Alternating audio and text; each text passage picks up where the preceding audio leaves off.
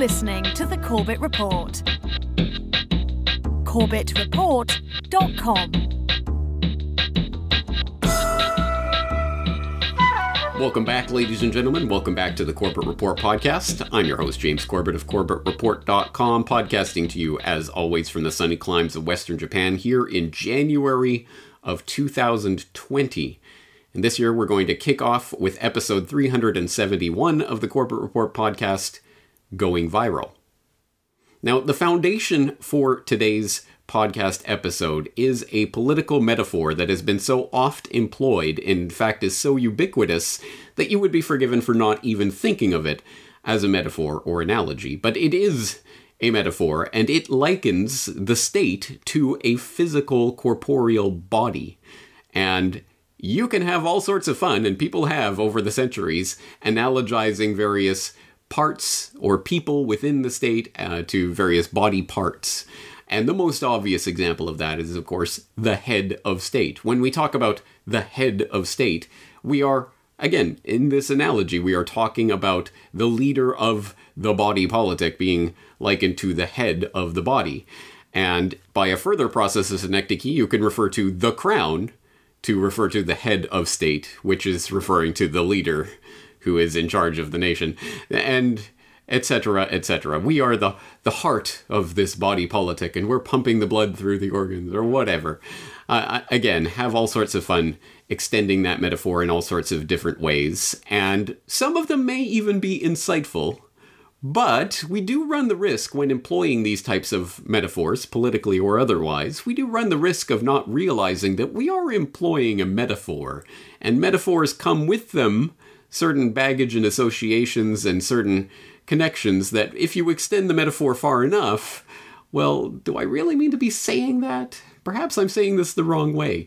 Now, this is a concept that I would invite you to refresh yourself uh, with through episode 357 of this podcast, where we looked at language is a weapon. And perhaps the idea of the body politic has been weaponized against us so that there can be certain dog whistles that are played that we don't even really recognize what is happening until it is too late. But it can be, well, it can be quite dangerous at times. Because if we think of the body politic as a literal body, then of course, what's the next step? Oh, something's wrong with our body politic. We have a disease. And what's causing our disease? Well, let me tell you, the very thing I don't like is causing the disease in our body politic. And what do you do? Well, you're going to have to cut that cancer out, right? There's one particular cancer that has attacked our body politic and that cancer is money in politics. In our country, what we have is political cancer. And what do I mean by political cancer? By that I mean the unregulated money that's in our politics. And so you've got to understand that socialism is it's political AIDS. Okay, it is political AIDS. And if you flirt around with these crazy socialists that cannot be reasoned with once they've gotten to a certain level, then you are flirting with someone who has political AIDS. A medical doctor uh, addressing a patient, patient being the nation as a whole, suffering from what he calls uh, Korean disease, uh, from which he is completely free. And he is above Korean disease, of course. Etc., etc. Yes, whenever you hear someone ranting about their political opponents, you can brace yourself for the inevitable incoming analogy of AIDS or cancer or some sort of virus that must be cut out of the body politic in order to save us. And unfortunately, as I'm sure we all did learn from Stuart Chase and the tyranny of words back in episode 357 of this podcast, those types of analogies are not just unhelpful, they are potentially quite destructive, that people can be misled into all sorts of misadventures that they otherwise would not because of the temptation to believe the metaphor to be a real thing. So that, oh, there is this political cancer in our system that must be cut out.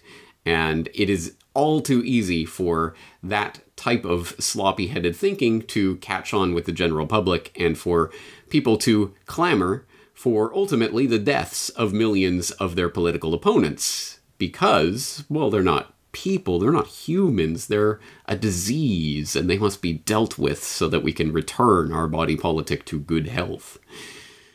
Again, of course, this is not always the way in which this analogy is employed, but it is one that has historically been used time and time again to whip the public into a frenzy of hatred and destruction, and that has led to the spilling of millions of people's blood in the past. So it is something that we should at least be on guard against. But let's keep in mind what audience am I talking to? I'm talking to the Corbett Report audience. So I would suggest that there is a slightly different, although perhaps analogous analogy that can be employed and often is so in the conspiracy realist space, whereby the state is not some healthy, functioning body that we are all just fingers or blood vessels or whatever it is in our analogy that we're all contributing towards in some happy harmony. But no no this is this isn't some happy healthy body that has a head that we all must bow down and worship. No this is if anything this is some sort of frankenstein that's been cobbled together uh, usually uh, against the will of the people who are serving as the parts of this body. In fact, it's not a, a healthy, happy, functioning body at all. It's a beast. It is a beast that we must fight against.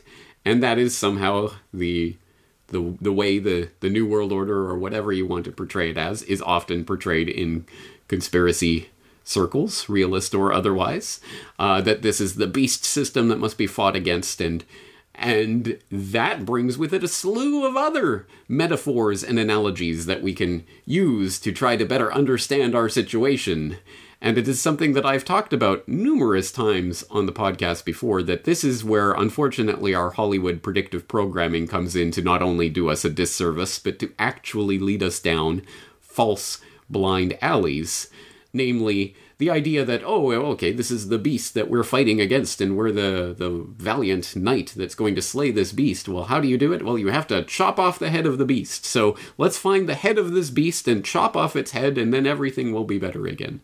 And it is a false analogy that i have railed against in the past because it gives us a false idea of what it is we are doing and how best to accomplish what it is that we actually want to accomplish, which is not simply to slay this beast system, but to create a new system that will thrive and will help us to thrive. That is what we should really be thinking about. And when we think of it in those terms, then the point of this is not to cut off their find and cut off the head of the beast as if that will solve anything. It's an many-headed hydra and it can re- regrow heads at will. So how do you actually combat a system like that? Well, it isn't in that false analogy. It isn't cutting off the head of the beast. But it is something that I've talked about before, and I've attempted to give a slightly different analogy for how this type of system can be overcome. Well, paradoxically, you're talking about this sort of technological nightmare which seems to be dawning, brings me to a question which is to uh, ask us to close on a positive note. because what I want to do is to ask you how we can resist this New World Order and if you will allow me just for a moment to employ a bit of biblical imagery, in your podcasts, you say that we shouldn't fight the beast. That is, physically fight, because if we do that, we're just giving the beast greater justification to strike back at us. Uh, neither should we just protest to the beast to bring about change, because that just serves further to legitimize the beast. But rather, we should stop feeding the beast. And that's something that we have in our power to do. So, can you explain what that power is?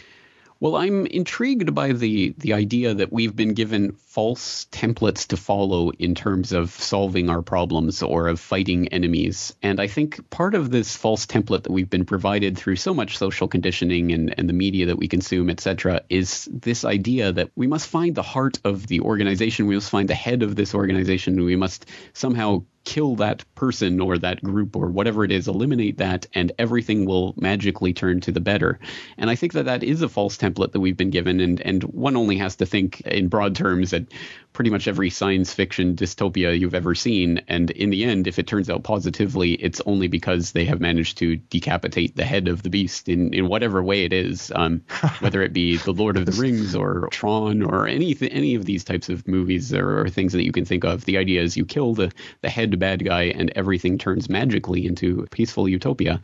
And I think that that is fundamentally completely the wrong way to look at it because I don't think that at the end of the day that the particular individuals who may or may not be the ones holding the ultimate ring of power at this particular moment are irreplaceable. On the contrary, there are many, many people who would be so chomping at the bit to get into that position of power should that old guard be swept away for whatever reason. And I think it has to be something that is a more fundamental revolution, not of overthrowing a specific instantiation of this idea, but overthrowing the idea altogether. And that can only come, I think, from the building up of an alternative system to which people want to actually apply themselves, rather than attempting to simply have some wage some sort of heroic war that will solve everything once and for all. I think we have have to actually just detach ourselves from this system that we've been woven into. And unfortunately, that's probably as difficult to do as that analogy would make it sound because we are so woven into a fabric of society that it is difficult to imagine really extrapolating ourselves from all of these processes that rely for so many of our daily needs on these vast, overwhelming corporate infrastructures that tie into these various organizations that themselves pull the strings of various governmental institutions. It's such a vast and un- unwieldy system that it can seem quite overwhelming at times. How can a single individual affect this? But I think that we have to look for any and every possible point at which we can at least start to detach ourselves from those systems of controls, to start to try to reassert some sort of independence. And that can be an extremely small thing, like, for example, instead of I don't know, going out and buying your your groceries at the grocery store, perhaps you can go and buy them at a farmer's market, or at least some of your groceries you can get at a farmer's market, or you can grow it yourself in a in a vegetable garden or something of that sort. Is a tiny thing on the individual level, but I think it is the only thing that in the long run can lead to the type of society that we want to bring to fruition. I think, again, it's the small things like that to which, if we start to apply ourselves with diligence and with perseverance, that in the long run we'll be able to overthrow this. But unfortunately, as I say, we are on this cusp of this scientific revolution, which makes a scientific dictatorship possible. So unfortunately, we don't have necessarily generations of time in which to do this. So that puts a bit of a time perspective on this, a, a ticking I don't want to say time bomb, but you get the idea, a certain time limit to the accomplishment of this, which means that we don't have a lot of time to waste in deciding which of these structures we want to give ourselves over to. Either we continue going into this technological structure that is part of this corporate matrix, which involves even such things as buying the next generation of iPhone, which they're already saying is going to have its uh, own fingerprint scanning technology, and, and all of this corporate technological, industrial, defense, military, big brother, spy grid matrix to which we're signing on every single day of our lives willingly and, and knowingly and actually paying our money to buy into, or we start creating alternative structures which don't rely on that system. And it's a choice that we have to make in our lives, I would say, more quickly than has been apparent at any other time in human history. Now, that was a short clip from a conversation that I had with Julian Charles of the Mind Renewed a number of years ago, and that always springs to mind when I'm thinking about this problem of the incorrect analogy that we are fighting this beast and we must find the head and chop off the head and everything will be solved. No, it's more important than that. And the analogy that I go on to make in that interview, please do listen to the full interview. I'll include the link in the show notes. But the analogy that I go on to make is that if anything, we are the heart of this New World Order system. We are pumping the blood around by our very acquiescence to the system, by going along, by purchasing the things from these corporations that are part of the system, and by participating in it and giving our lifeblood over to it. We are actually empowering this system. So the point is to withdraw our consent from the system and to build up an alternative. But it has only recently struck me that there is a further level to this analogy that we can take things to really understand what it is that I'm trying to articulate here because I think it is important. Strategy is important, and what the way that we try to destroy the other system, destroy the system, destroy, destroy the thing we're against, or build up something new, that can very much hinge on whether or not we have a correct template for understanding what it is that we're doing. So, in order to introduce that, I have to introduce yet another pathologization of the body politic that has wormed its way into our discourse in the internet age specifically, and that is the idea of virality, going viral. We say that information that catches on with the public is going viral as if it is spreading like a virus through the body politic. And this has been around uh, now for, well, I'm sure that this idea of ideas themselves being viral in some sense, in some sense, has probably been around for a very long time. But in its modern incarnation, this idea has been around since the final chapter of the first edition of Richard Dawkins' 1976 book on the selfish gene, where he introduced the idea of memes and memetics and the idea of information going viral and catching on. In the selfish gene, uh, the sort of message, the main message was that Darwinian natural selection, which, as you know, is what gives rise to all of us, all living things, um, works on genes. It's the differential survival of genes, and genes are just an example of coded, digital actually, information. And I wanted to make the point that although the entire book had been based on genes as the basis for natural selection, genes are not the only thing that could have been made the basis of natural selection. On another planet, it could be something quite different. The only thing it has to be is highly accurate information. That probably means digital information, um, because only digital information is that hi fi. Um, but then I wanted to say, well, maybe we don't have to even go to other planets to find an alternative to DNA. Maybe there's something already here on this planet which is showing the signs of being a kind of forerunner of a new sort of evolution. Memes, cultural replicators, the cultural equivalent of a gene, the cultural equivalent of DNA, which is anything that's copied, anything that's imitated, anything that spreads around like a virus. And I actually used the analogy of, of a virus as something like a tune that's catchy, catchy, like a virus, catching. Um, it spreads around the culture. I whistle it, you hear it, hear it, whistle it, you go out in the street, whistle it, somebody else hears it, whistles it. Um, it spreads like a, like a virus, and that's all you need in order to get natural selection going. Um, so I called it a meme. So it doesn't exactly rhyme with gene, but it's sort, sort of sort of short and, and sounds vaguely similar. And how did you feel then when it got adapted for the uh, for the internet age, which is almost its ultimate manifestation of what well, you're talking about? Yes, I mean, if, if I'd known about computer viruses in 1976, I, I would have used that as an example. The internet um, is a first class um, ecology for memes to spread, and, and uh, it's no wonder that the word meme has been taken up in the internet because that's, that's exactly what it is. When, you, when we say things are going viral, um, that's the very phrase I used in the selfish gene. So um, yes, it's a, it, it's not really a, a change. It's, it's just a specific subset of the original idea of the meme. That, of course, is Richard Dawkins from several years ago now, explaining the idea of memes and how uh, it came about in his 1976 book.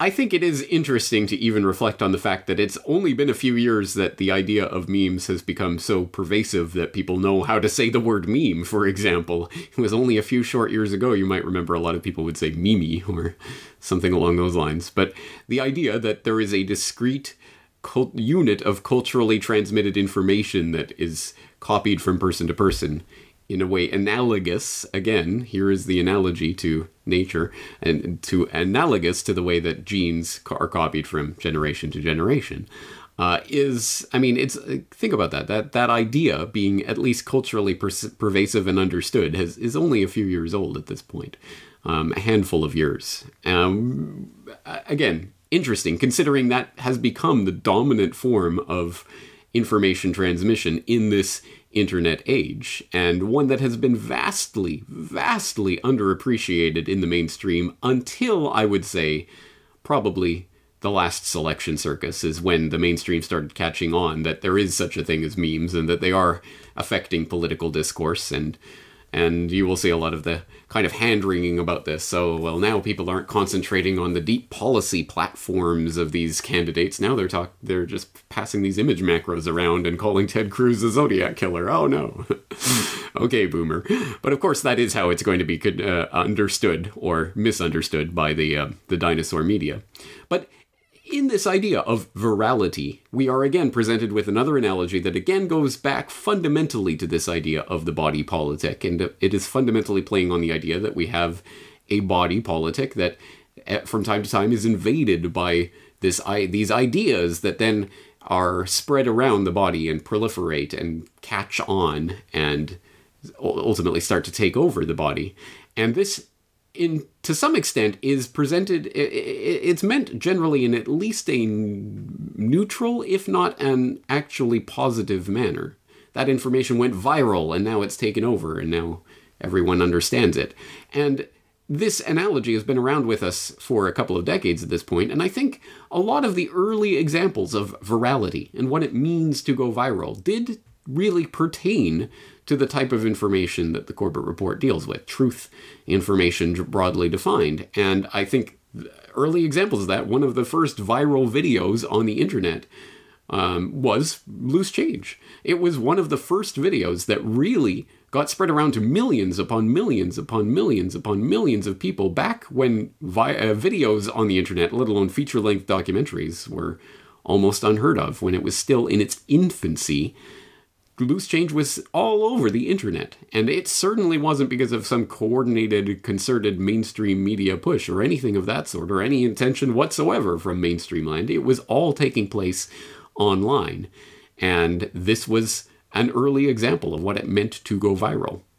Now, of course, in the modern context, generally speaking, vir- viral information is going to be nonsense or childish or some silly joke or something along those lines. Um, there are people who consciously try to make memes into something truth related and try to spread information that way. And hats off to them for attempting to do that. I think it is important to spread this information in every way possible. And if that works, then great. And sometimes it does work, as I pointed out not too long ago on the Propaganda Watch, who did point out how Epstein didn't kill himself became a mainstream uh, idea because, largely because of the push from the meme of Epstein didn't kill himself being inserted everywhere online. There was a time a few weeks ago, I'm sure you might have encountered it, where you found that phrase being inserted everywhere online, and probably half the people who were pushing it didn't ha- even understand what it meant, didn't even know who Epstein was, but it was just the funny thing to do, and so it went. Now, as I say, this has been presented to us almost as the thing that well, isn't this what we're searching for? Isn't this what we should be aspiring to? We should be aspiring to go viral with this important information because look, I'm out here trying to get information that I think is important out to the masses. Wouldn't it be great if it goes viral? Well, actually, I can speak to that with some degree of experience because I have gone viral on the internet at least once. I would say 9 11, a conspiracy theory, was my example of uh, my information going viral. And I saw it and experienced it as it was happening. And it was certainly amazing to watch happen in real time. That I posted this little five minute video that I thought was going to be, at best, an inside joke for the 9 11 truth community. That you'd have to know something about 9 11 truth to even understand this. I mean, I, it wouldn't, it was the furthest thing from my mind that this would go on and be the work that defined defined me in the eyes of a lot of people. It's very strange that that happened because it was essentially an inside joke that I thought, uh, you know, maybe 20, 30,000 people would get it. But within hours already tens of thousands of people had watched it. Then within a day a hundred thousand people. And then within a few days it was several hundred thousand people. Before long it was a million. Now it has been seen millions and millions and millions and millions of times on my youtube channel and other youtube channels on facebook on twitter everywhere else you can imagine. It has ended up. And to this day often when I go on a uh, on a radio show or a podcast for the first time, the host will bring that up, and often will play the audio of 9/11 conspiracy theory. to this day, it continues to happen. So uh, that was something that I saw as it was happening, and again, this seems to be exactly what it is that we're after. We want to go viral with the truth, don't we? We want it to catch on with a large number of people and to be seen millions upon millions of times. That's what this is about, spreading this information, isn't it? So this is a good thing. And the thought even occurred to me, it did cross my mind as 9 11 a conspiracy theory was going viral the thought did occur to me well, you know, I, all I'm doing is essentially showing what a joke the official story of 9 11 is. And this is something that I could do for JFK and OKC and all sorts of things that I had already covered on the Corbett Report to that point. And I knew I could do a video like this once a week. Every week for the next couple of months, and I could, I would become known as the the five minute conspiracy video guy, and I would have a much better chance of becoming a viral sort of channel if I did that. I consciously decided not to do that at that time. I thought, no, that would do a disservice to this type, this to what this is. Uh, it's a joke, but it only works because I'm not doing the same joke every single week, and it's uh, I want it to be that thing. And so I have gone back to that well a few times, but only sparingly and uh, and and when it is appropriate to the context and the content that matters. And that's precisely why the Corbett report is not viral and has only been viral once and only ever will be because I don't think that's what necessarily what I want. But it's also not what I want because of the underlying message of that analogy that metaphor of virality. For information to go viral implies that it is an invader to the body politic and it must be dealt with like any virus must be dealt with, or else the host will die. If the virus simply overrides the over completely overwhelms the host, the host will ultimately die, which is why the virus must be fought against in order for the status quo to return. The body has to go back to its normal healthy state. It has to get rid of the virus. So that is something that has been implanted in the very idea, the very metaphor of virality that from the beginning has always always been there in the back of my mind. Well, I don't want to be a virus.